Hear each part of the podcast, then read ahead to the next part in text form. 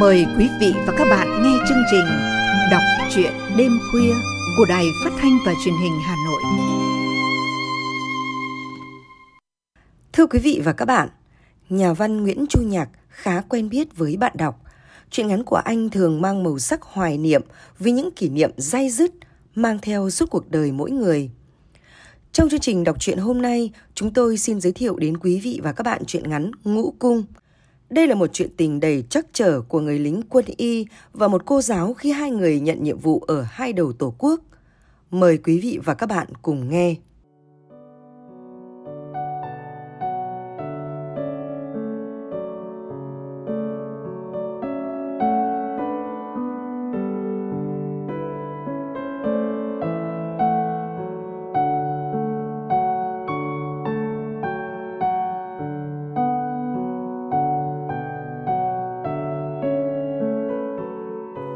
Năm ấy, như lời hẹn trước trong bức thư gửi nàng theo địa chỉ gia đình.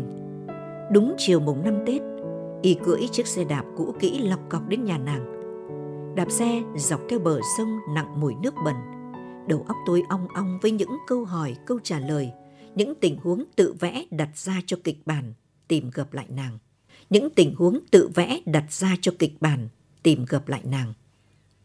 Y vốn nhút nhát, thường nhường nhịn hay là thụt lùi khi phải giải quyết những việc hệ trọng. Song lần này thì y không lưỡng lự, y quyết định chấp nhận sự thành bại trong việc cứu vãn mối tình kéo dài gần 7 năm với nàng, nên đã gửi chiến thư cho nàng và ra cái hẹn gặp nàng tại nhà nàng. Trước sự chứng kiến của cha mẹ nàng, vậy có ghê gớm không chứ? Thư gửi đi trước cả tháng nhưng không có hồi đáp. Nàng có nhận được thư hay không? Hoặc giả nhận được mà không trả lời thì cũng thay kệ Y xem cách này là con bài, là nước cờ cuối cùng cho cuộc tình. Đây rồi, khu tập thể nhà nàng. Mấy năm rồi Y không đến đây, bởi Y ngại gặp mặt cha mẹ nàng. Y coi việc yêu nàng như là hành vi đánh cắp của con gái rượu của gia đình họ. Nhiều năm trước, khi còn chưa yêu nàng, với tư cách là người yêu cũ của cả nhà, là người bạn của mấy anh em nàng. Y hay qua lại đây vui vẻ tự nhiên như một thành viên trong gia đình. Nên biết bố nàng, anh trai và em trai của nàng đều chiều chuộng yêu quý và xem nàng như báu vật của họ. Thế mới thành chuyện.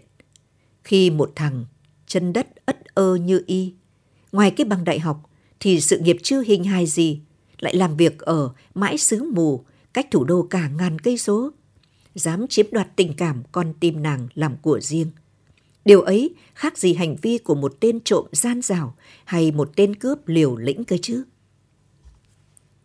Ngơ ngác chút vì cảnh quan thay đổi, nhưng y vẫn nhận ra dãy nhà có căn hộ của gia đình nàng. Nó nằm sâu nhất trong cả khu chung cư này, giáp với hàng rào ngoài cùng, liền kề đó là đất ruộng làng. Y đã từng mở cửa sổ phòng khách căn hộ tầng 3 nhà nàng, nhìn ra đồng ruộng, xem người ta làm công việc nhà nông nên nhớ lắm. Cẩn thận, dựng chiếc xe đạp nép chân cầu thang khóa lại, kiểm tra kỹ càng. Y chậm rãi leo tầng bậc thang. Có chút hồi hộp phập phồng con tim, song y quyết không trở lui. Đúng rồi, căn hộ 306. Tuy màu sơn cửa được sơn lại sẫm hơn, nhưng y vẫn nhận ra sự quen thuộc của cái lỗ quan sát trên cánh cửa. Y ghé sát mắt lỗ quan sát nhìn vào, chẳng mấy rõ gì. Nhưng mà tai lại nghe được loáng thoáng tiếng người nói chuyện. Y căng ngực, hít một hơi thật sâu, rồi nín thở, gõ vào cánh cửa ba cái. Không thấy động tĩnh gì, Y lại ghé mắt nhìn qua lỗ nhỏ, chỉ thấy tiếng nói chuyện bật đi. Y lại cạch cạch gõ thêm lần nữa và ghé mắt nhìn. Có tiếng chân người bước lại gần cửa, rồi một con mắt ghé sát nhìn ra. Hai con mắt đối nhìn nhau qua lỗ tròn. Y nhận ra mắt nàng bởi cảm nhận được con mắt nhìn ra ấy màu nâu. Ngày còn yêu nhau thắm thiết, y say đắm đôi mắt màu nâu ấy của nàng. Ngày đó, nàng lấy làm tự hào về đôi mắt to nâu và mái tóc mây có cái gì đó tây tây của mình. Một loáng nhìn nhau, rồi lỗ nhìn trên cửa ấy bị đóng sập lại. Và y còn kịp nghe được giọng nàng nói vào trong, bảo có người nhưng mà nhầm nhà. Y đứng chết chân, người tê tái, lặng đi một lát. Y chậm chạp từng bước xuống cầu thang, bởi chân nặng như là đeo chì. Y kéo kẹt đạp xe ra về như người mất phương hướng, lòng tê dại với một ý nghĩ choáng ngợp đầu óc rằng mối tình kéo dài 7 năm trời đằng đẵng với nàng chấm hết từ đây. Năm ấy, y đi phép từ nơi y đang làm việc mãi biên giới Tây Nam, một vùng đất khỉ ho cỏ gáy, lại vừa đi qua chiến tranh. Thực lòng, y không muốn đi phép ra Bắc một chút nào, bởi tàu xe khó khăn tốn kém. Nhưng linh cảm về cuộc tình đổ vỡ nên y quyết đi với hy vọng cứu vãn. Khi ấy nàng về trường cũ học chương trình cao học và rất có thể sau đó lại ở lại Hà Nội, không trở lại nơi làm việc cũ nữa. Đến nhà nàng thì y ngại, thư từ từ lâu rồi. Nàng không hồi âm, nên y chẳng biết tìm gặp nàng ở đâu. Suy nghĩ, y thử tìm nàng cầu may theo suy luận của mình. Y chọn ngày đầu tuần. Đi đón lõng nàng ở cổng trường đại học nơi nàng đang theo học cao học. Lưng buổi sáng, y đạp xe đến cổng trường đợi. Trời đổ mưa, y bèn tìm một quán trà bên đường đối diện với cổng trường, gọi chén trà và thanh kẹo lạc nhấm nháp đợi. Mưa mãi không tạnh, y đợi sốt ruột, bà chủ quán vắng khách nên cũng không nỡ đuổi y. Tiết cuối năm, mưa dai càng thêm lạnh, y gọi thêm trà uống đến sốt ruột – y giết thời gian và sự nóng ruột bằng cách nghĩ ngợi một tứ thơ chợt nảy trong đầu. Anh tìm em trong thành phố mưa. Giữa trưa, sinh viên tan trường, y dán mắt vào cổng trường tìm và rồi y nhìn thấy nàng đạp xe từ trong trường ra, sóng đôi với một bạn gái khác. Y hấp tấp phóng xe theo bắt kịp nàng. Nàng ngạc nhiên khi y gọi tên nàng. Người bạn gái đi cùng giữ ý chào hai người rồi rẽ ngang. Chỉ còn nàng và y đạp xe bên nhau. Trời vẫn mưa nhỏ nhưng đều hạt. Hết phố nọ, sang đường kia, dọc đường láng, trong cơn mưa tầm tã. Mùi nước sông tù động hôi hám, bị nước mưa quấy lên, sông nồng nặc. Nàng hỏi thăm y mấy câu rồi im lặng nghe y nói. Y nói nhiều lắm, như bù những ngày xa cách nhớ nhung. song điều lo ngại về mối tình tan vỡ thì y sợ không dám nói đến. Xe đạp của nàng tuột xích, y loay hoay mãi mới chữa được, để rồi hai người lại sóng đôi. Giờ thì y im lặng nghe nàng nói. Y loáng thoáng nghe nàng kể rằng ông hiệu trưởng nơi nàng công tác lên Hà Nội ghé thăm nhà nàng, có kể với bố mẹ nàng rằng y nhiều lần đến trường và ở qua đêm tại khu tập thể của trường. Rằng việc đó là vi phạm quy định và thiếu trong sáng về đạo đức. Rằng bố mẹ nàng rất bực tức về điều đó và họ bắt buộc nàng phải chấm dứt ngay mối quan hệ tình cảm ý. Y nghe mà tê tái lòng, nhưng ít nhiều còn vớt vát hy vọng đến một ngày nào đó bố mẹ nàng sẽ nhìn nhận lại mối tình của hai người cho nàng và Y đến với nhau. Nếu như nàng nhất quyết không rời bỏ Y. Xong đến khi nàng bảo bố mẹ nàng đã dùng những từ khá nặng lời khi nói về Y thì Y thất vọng thực sự, hiểu là cuộc tình không thể cứu vãn. Năm ấy, y đi phép. Số là từ ngày nhận công tác, y bị điều chuyển đến một vùng biên giới mãi cuối trời Nam, vùng đất hoang vu, khỉ ho cỏ gáy, lại vừa qua cuộc chiến tranh biên giới Tây Nam, nên buồn chán lắm. Cả cơ quan là dân địa phương, duy mình y là người bắc vào nên được bố trí ở ngay tại cơ quan. Quanh năm suốt tháng, ngoài công việc chuyên môn, y chẳng biết làm gì ngoài nỗi thương mẹ già ở quê và nỗi nhớ nàng thường trực. Thẳng ra, y xa vào cuộc nhậu, say lúy túy, cũng là để thoát ra khỏi hai nỗi thương nhớ ấy. Cả năm, y tích cóp được ít tiền bạc. Là để đủ tiền mua vé tàu xe và chút quà cho chuyến nghỉ phép ra Bắc. Có một sự lựa chọn, đi phép vào dịp Tết Nguyên đán hay là dịp nghỉ hè. Dịp Tết thì tàu xe đông đúc khó đi, còn dịp nghỉ hè thì nàng lại nghỉ hè về nhà ở thành phố chứ không ở trường nơi nàng dạy học. Thế là y chọn dịp sau Tết trước kỳ nghỉ hè hàng năm nhất cử lưỡng tiện. Kỳ nghỉ đó về nhà được vài ngày thì bà ngoại của y ốm nặng. Y chở mẹ y về quê ngoại. Để mẹ ở lại thăm bà vài hôm. Vừa dịp cuối tuần, nàng từ trường về thành phố thăm nhà tiện đường ghé vào nhà y. Có riêng hai người với nhau nên hai đứa thoải mái bên nhau, tha hồ cùng nấu ăn, cùng trò chuyện mà không phải giữ ý khi có mẹ y ở nhà. Chiều muộn hôm ấy, nàng định ra về thì y nhất quyết giữ nàng lại. Đầu y nung nóng một ý nghĩ, đây là cơ hội hiếm hoi hai người được ở bên nhau, ngay tại nhà mình mà không cần phải ý tứ gì. Nàng khăng khăng ra về, còn y thì quyết giữ. Cuối cùng nàng nhượng bộ. Rồi y và nàng lại cùng nhau nấu bữa tối. Ngày ấy nghèo, thức ăn thiếu thốn, may có ít trứng gà, khoai tây và rau cỏ sẵn trong vườn. Khéo nấu được bữa ngon, nàng trổ tài bếp núc, còn y lăng xăng giúp việc, hai đứa trí chóe trêu chọc lẫn nhau. Màn đêm buông xuống, gặp buổi có trăng đẹp nên y và nàng ngồi bên thềm nhà ngắm vườn ngắm trăng và thầm thì đủ chuyện. Y kể về vùng đất hoang sơ biên giới Tây Nam nơi y sống, về rừng tràm, về khói đốt đồng mùa khô, về mùa nước nổi rực màu bông súng và hoa điên điển, về mũi bay như là sáo thổi, đỉa nổi như là bánh canh. Về nỗi thương mẹ lụi cụi một mình và niềm yêu thương mong nhớ nàng đêm đêm. Còn nàng thì kể về bạn đồng nghiệp cùng trường, về những học sinh của nàng học hành nghịch ngợm ra sao. Gió nam rười rượi và trăng lúc mờ lúc tỏ, hai người tay trong tay nhau và thương nhớ đến rưng rưng. Khuya, ngủ sao đây? Y dọn chiếc giường ở buồng trong cho nàng ngủ, nơi vốn dành riêng cho chị gái của Y ngủ. Nhưng người chị đi làm ở thành phố, lâu lâu mới về nhà, còn Y ngủ ở phòng ngoài. Cánh cửa buồng chỉ khép hờ.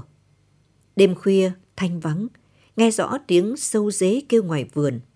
Còn trong nhà, y nghe rõ chốc chốc nàng trở mình khó ngủ. Y cũng có ngủ được đâu. Nỗi khát khao cứ rực lên trong thân xác y.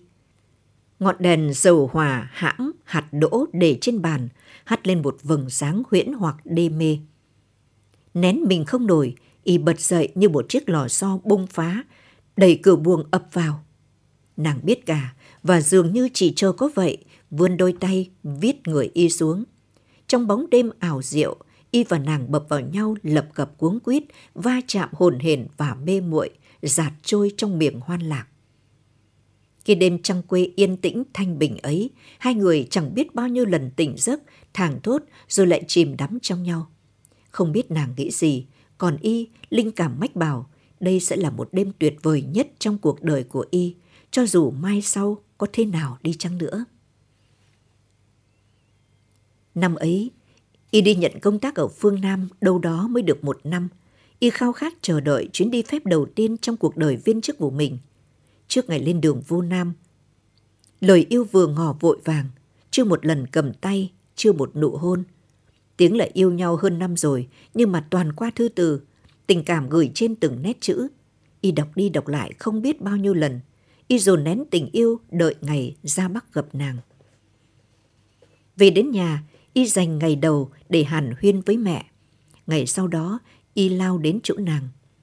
Đường xa nắng nôi mấy chục cây số mà y đạp xe băng băng háo hức không biết mệt mỏi. Hỏi đường đến dăm lần. Chiều tà, y cũng đến được ngôi trường nơi nàng dạy học. Chiều thứ bảy, học sinh vừa tan, sân trường vắng hoe. Y dừng xe giữa sân trường, nhìn quanh quất định hướng, thì một cô gái đạp xe ra. Thấy y, cô chủ động hỏi, thì ra là cô giáo cùng tổ bộ môn với nàng. Cô ta cho biết nàng bị đau mắt sưng tấy phải đi bệnh viện huyện chữa trị. Nàng nhờ cô ấy có ý chờ đón. Nếu y xuống thì đưa y đến bệnh viện huyện giúp. Thế là y vội vàng theo cô giáo ấy. Hai người đạp xe song song, y tranh thủ hỏi chuyện để biết thêm về cuộc sống của nàng ở đây. Bệnh viện chỉ cách trường dăm cây số, chốc đã tới nơi. Cô gái dắt y đến phòng bệnh của nàng, đưa ăn gô cháo, hỏi thăm nàng mấy câu, bàn giao y cho nàng rồi cáo lỗi về luôn kẻo tối. Y và nàng bên nhau mừng mừng tuổi tuổi. May mà một mắt nàng bị viêm cấp, dùng thuốc kịp thời nên cũng phải băng kín bên viêm nhưng sẽ không ảnh hưởng đến thị lực. Y mò ra phố, đi mấy hàng nước, mua được vài cái bánh trưng con. Bữa tối nàng ăn cháo, còn y bánh trưng, vừa ăn vừa giúp xích chuyện cho thỏa nỗi nhớ mong. Rồi hai đứa ra ngồi hóng gió trời. Khu nội trú bệnh viện nhìn ngay đồng lúa, hương lúa và cỏ lên ngai ngái. Trăng thượng huyền mảnh cong như là vành môi. Ánh điện vàng vọt kéo bầy phủ du trao đến, bay rối lên khiến hai đứa không thể ngồi lâu. Phòng bệnh rộng, gần chục giường, nhưng chỉ có mấy bệnh nhân nên thừa giường không. Y răng màn cho nàng, rồi chọn chiếc giường bệnh trống sát cạnh giường của nàng để qua đêm. Phòng bệnh tắt đèn, chỉ chút ánh sáng từ ngọn đèn bảo vệ ngoài hiên qua ô cửa kính dọi vào mờ ảo. Không gian tĩnh lặng, chỉ còn tiếng côn trùng từ đồng lúa vào. Y khó ngủ, lạ nhà, lạ cảnh ngộ. Giường bên, nàng cũng không ngủ thì phải, vì chốc chốc lại thấy giờ mình. Hình như mắt nàng vẫn còn nhức, và lại hai đứa nằm gần nhau thế, mỗi đứa một giường nhưng chỉ cách nhau mấy chục tấc. Y rất muốn an ủi nàng, sao cho nàng tạm quên đi cái nhức. Mẹ Y vẫn bảo là thứ nhất đau mắt, thứ nhì nhức răng là gì. Hơn nữa, Y thèm sự động chạm. Lúc chập tối, hai người ra sân ngồi hóng gió sát bên nhau. Mùi cơ thể thanh nữ của nàng hấp dẫn Y, dẫn dắt bàn tay Y tìm kiếm nên giờ đây cái cảm giác ấy cứ rực lên trong người y. Y trở dậy, lén sang giường nàng. Khi vừa vén màn chui vào thì nàng đã ý tứ dịch nhẹ người, nhường đủ chỗ cho y nằm. Tim y đập thình thịch, đảo nhìn quanh khắp phòng bệnh nghe ngóng. Không thấy ai động tĩnh gì, chỉ có tiếng thở đều, tiếng ngáy khe khẽ của ai đó. Có lẽ họ ngủ cả rồi, hoặc có ai đó biết thì cũng vờ ngủ, mặc kệ. Thân thể y áp dính vào nàng và hai tay y lần mò trong bóng tối. Nàng đón nhận sự đụng chạm của y trong im lặng và rồi không nén được cảm xúc, tay nàng cua ghi giết y vào nàng. Sáng hôm sau, khi nghe tiếng chim bên ngoài líu lo, y tỉnh dậy, ý thức mình đang nằm ngủ trên giường của mình khiến y nhẹ người. Trời có vẻ còn sớm, nhưng nhìn sang giường nàng bên cạnh đã không thấy nàng ở đó quanh quất, các bệnh nhân cùng phòng cũng đã dậy hết. Y trở dậy, có ý tìm nàng, thì nàng trở vào với chậu nước sạch trên tay. Nàng khẽ cười dục y rửa mặt và còn cẩn thận bảo y chịu khó rửa bằng tay vì nàng đang đau mắt nên không dùng chung khăn mặt của nàng được vì sợ lây. Y ngoan ngoãn làm theo, có ý không chạm ánh mắt nàng vì nhớ lại chuyện giữa hai người đêm qua. Sau khi khám bệnh dùng thuốc buổi sáng, nàng mừng vui thông báo được xuất viện. Nàng bảo bệnh đã bớt nhiều, đáng lý hôm sau mới được về, nhưng nàng nói khó, sao mà bác sĩ đồng ý cho nàng về, điều trị ngoại trú theo đơn thuốc. Y buộc đồ tư trang của nàng mang theo, đeo nàng về trường. Chiều ấy là chủ nhật, sân trường vắng bóng người. Mấy thầy cô giáo ở cùng dãy nhà nội trú với nàng cũng về nhà hoặc đi chơi đâu đó chưa lên trường nên cả không gian sân trường mênh mang dành cho hai người. Nàng và Y tha thần sân trường cùng bầy chim sẻ nâu, mấy đôi bổ câu và thảm lá cây rụng. Lúc này thì Y mạnh bạo nắm tay nàng, rung răng rung rè mà không sợ ai nhìn thấy. Đêm buông, sau bữa cơm tối, Y rủ nàng ra sân hóng mát, nhưng nàng từ chối, bảo Y đi một mình. Nàng bận sửa soạn đồ dùng giáo án gì đó Y đi dạo loanh quanh một hồi. Ngoài tiếng côn trùng, ếch nhái thì chẳng có gì hấp dẫn nên Y trở về. Hé cửa bước chân vào phòng. Y ngỡ ngàng khi thấy nàng tần ngần như hóa đá. Trên tay nàng là một cuốn sổ nhật ký và chép thơ của Y. Y ớn lạnh sống lưng và tái mặt vì hiểu sẽ có chuyện chẳng lành xảy ra. Y tiến đến trước mặt nàng, đứng chết chân. Nàng ngước nhìn Y bằng đôi mắt nhòe nước. Nàng không nói gì, nhưng linh cảm để y lướt nhìn cuốn sổ nàng đang mở trên tay hiểu rằng nàng vừa đọc nhật ký của y. Đấy là những trang y viết vào những ngày đầu bước chân vào Nam sau khi đã ngỏ lời yêu với nàng và được nàng chấp nhận. Khi ấy, y đã rất thật thà, bày tỏ cảm xúc việc y và nàng đã nhận lời yêu nhau. Nhưng nhiều lúc y vẫn nhớ người yêu cũ. Chỉ có vậy thôi, lại thật lòng nhưng với nàng lúc này thật là cú giáng mạnh vào tình cảm của nàng. Kìm không nổi, nàng òa khóc như mưa gió. Y tê tái, đổ gục xuống chân nàng, úp mặt vào lòng nàng lắp bắp xin lỗi. Hình như cuống lên vì sợ mất tình yêu với nàng, Y còn nói lời thề thốt gì đó nữa. Nàng vùng đứng dậy, hất đầu Y ra, đến bên cửa sổ, nhìn đêm tối. Y càng cuống, chân tay như thừa. Chợt Y nhìn thấy chiếc kéo trên bàn, nơi nàng dở việc khâu vá gì đó. Một ý nghĩ lóe lên, Y vớ ngay lấy chiếc kéo, đưa tận tay nàng bảo rằng nàng muốn làm gì Y cho thỏa nỗi giận hờn nghi ngờ Y. Rằng tình yêu của Y đã dành cho nàng là chân thật. Và thế là nàng vứt chiếc kéo xuống đất, vít đầu Y, ghi chặt vào ngực nàng, nức nở từng cơn.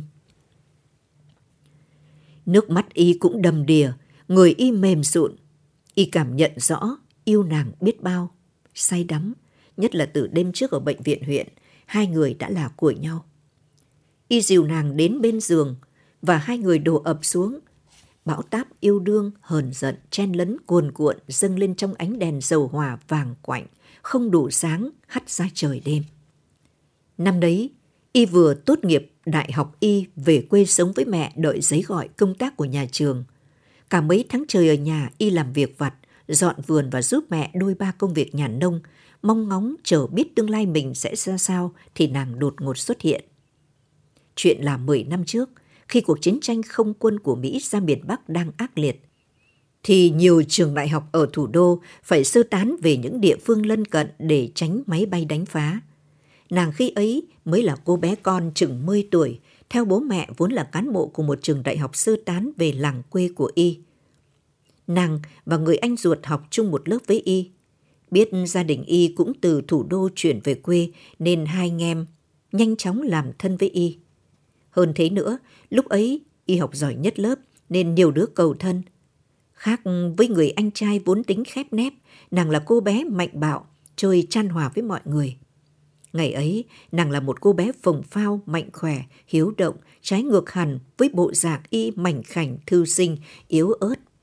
Nàng và người anh hay nhờ bố mẹ mình mượn sách của thư viện trường đại học mang cho y mượn đọc. Khi biết y ham đọc sách, được chừng gần 2 năm học, khi bắt đầu vào học cấp 2 thì trường đại học rút đi và hai anh em nhà nàng trở về thành phố học. Kể từ đấy chục năm trôi qua, nàng không một lần trở lại nơi mình đã học những năm sơ tán chiến tranh. Ngày đầu bố mẹ nàng thi thoảng có trở về làng thăm lại gia đình người chủ mà gia đình nàng đã từng ăn nhờ ở đậu ngót hai năm trời. Y ngạc nhiên khi nàng và người anh trai của mình xuất hiện trước cổng nhà Y. Có chút ngờ ngợ, Y nhận ra ngay. Đôi bên vui mừng khôn tả. Những câu hỏi thăm chuyện lộn xộn, khi thì tranh nhau, lúc lạnh nhường nhau nói – ký ức tuổi thơ đi học cùng nhau cứ ùa về. Nàng theo học đại học sư phạm, tốt nghiệp được phân công về dạy ở một trường cấp 3 thuộc tỉnh của Y, nhưng ở huyện xa cách nhà Y vài chục cây số. Hôm ấy nàng đi nhiệm sở, lạ nước lạ cái, nên anh chàng đưa nàng đi. Chẳng hiểu trời xui đất khiến thế nào, dọc đường hai anh em rủ nhau tạt vào nơi sơ tán cũ, vào thăm nhà Y.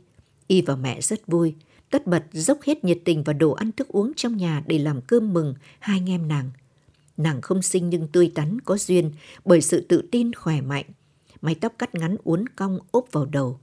Cùng nét tươi duyên mỗi khi nàng cười, ít nhiều hấp dẫn tạo sự thiện cảm trong y. Thế rồi chừng vài ba tuần, nàng lại về thăm nhà và khi trở lại trường, nàng thường ghé vào nhà thăm mẹ con y. Từ nhà nàng ở thành phố, Đến nơi dậy, độ chừng hơn năm chục cây số, mà nhà y thì ở giữa chặng đường ấy, lại cách trục quốc lộ không xa, rất tiện cho nàng ghé. Y bảo nàng, nên ghé nhà y coi như là chạm nghỉ chân cho đỡ mệt. Nàng cười nhận lời. Và đôi ba lần ghé như vậy, y và nàng thêm hiểu nhau hơn. Một điều quan trọng, cả hai đều ngầm cho nhau hết. Khi ấy, chưa ai là hoa đã có chủ. Thực ra, Y đã qua vài mối tình thoáng qua tuổi sinh viên nhưng chẳng ra đâu vào đâu. Còn nàng chỉ thấy nhắc đến đôi ba bạn gái thân thời học phổ thông và đại học chứ không thấy bóng dáng một chàng trai nào. Những lúc trò chuyện bên nhau như vậy, Y đã mạnh dạn. Đọc cho nàng nghe mấy bài thơ hoặc đưa nàng đọc bản thảo viết tay vài ba chuyện ngắn.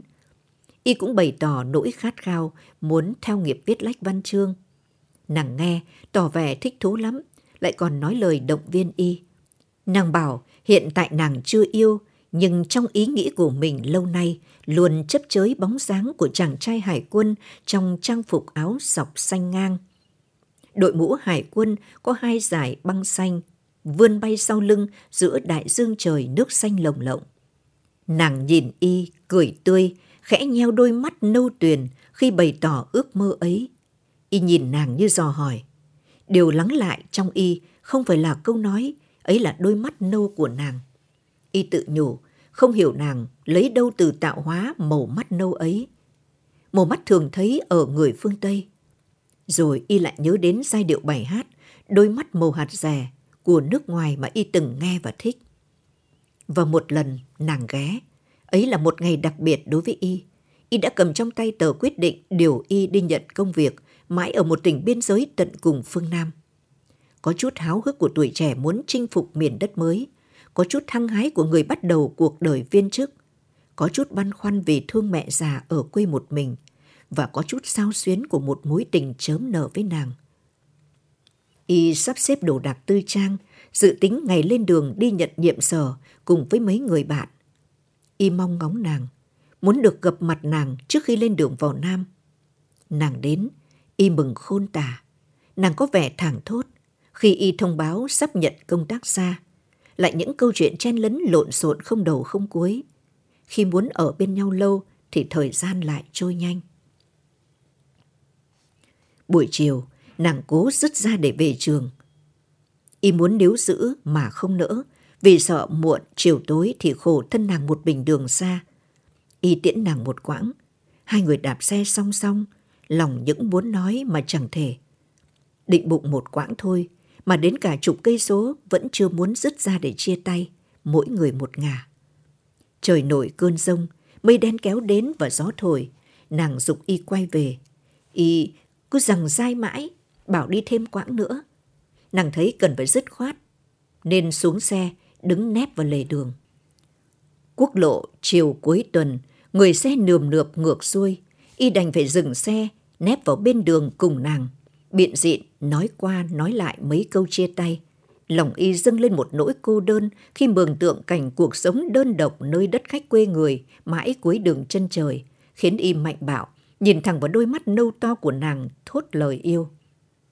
Nàng tái mặt lặng đi, miệng lý nhí câu gì không rõ bởi tiếng xe cộ và rông gió át qua. Y vội vàng quay xe, nhảy lên, đạp vội vàng một thôi, đầu không dám ngoảnh lại. Cho đến khi tim y bớt thình thịch trong lồng ngực, thì y mới dám ngoái đầu nhìn lại. Vừa khi ấy, nàng cũng mới lên xe đạp đi. Lúc này thì y dừng lại, lặng nhìn theo bóng dáng của nàng dần mất hút vào dòng xe cộ trên đường. Y thẫn thờ đạp xe trở về trong trạng thái đầu óc, bâng lâng, mất phương vị. Như kẻ vừa bắn đi mũi tên mà chẳng biết nó bay đến đâu và liệu có trúng đích hay không. Về gần đến nhà thì trời đổ mưa. Y cứ đầu trần mưa ướt vậy mà đi. Lòng Y chỉ một nỗi lo. Nàng thân gái đường trường mưa gió thế này liệu có sao không? Còn tình cảm của Y ư? Lời yêu đã ngỏ, nhẹ cả người. Mặc cho duyên phận đưa đẩy, từ nay chỉ còn biết trông chờ vào những lá thư mà thôi khi Y đặt chân tới miền đất mới. Hơn 10 năm trời để gặp lại nhau, và thêm dăm năm trời yêu nhau tha thiết với bao nhớ nhung xa cách ngàn trùng, với biết bao cảm xúc yêu thương vô bờ bến, với bao lần chắc chờ giận hờn, cuối cùng đi đến hồi kết. Cũng như lần chia tay trước khi y đi xa, nàng vẫn là người chủ động. Ngày ấy, để cho y đủ dũng khí thốt lời yêu. Còn sau này, để y thấm nỗi đau dứt tình. Y là kẻ yếu đuối, luôn phụ thuộc vào nàng. Cho đến tận giờ, y và nàng chưa hề gặp lại nhau, dù đôi ba lần hình bóng nàng phảng phất đâu đó gợi cho y sống lại ký ức. Chẳng biết nàng nghĩ về y thế nào, còn y biết là trong bao nhiêu khoảnh khắc đáng nhớ trong cuộc đời và mối quan hệ giữa hai người, thì năm khoảnh khắc ấy như ngũ cung vĩnh viễn âm vang trong lòng y, cho dù mai này có thế nào đi chăng nữa.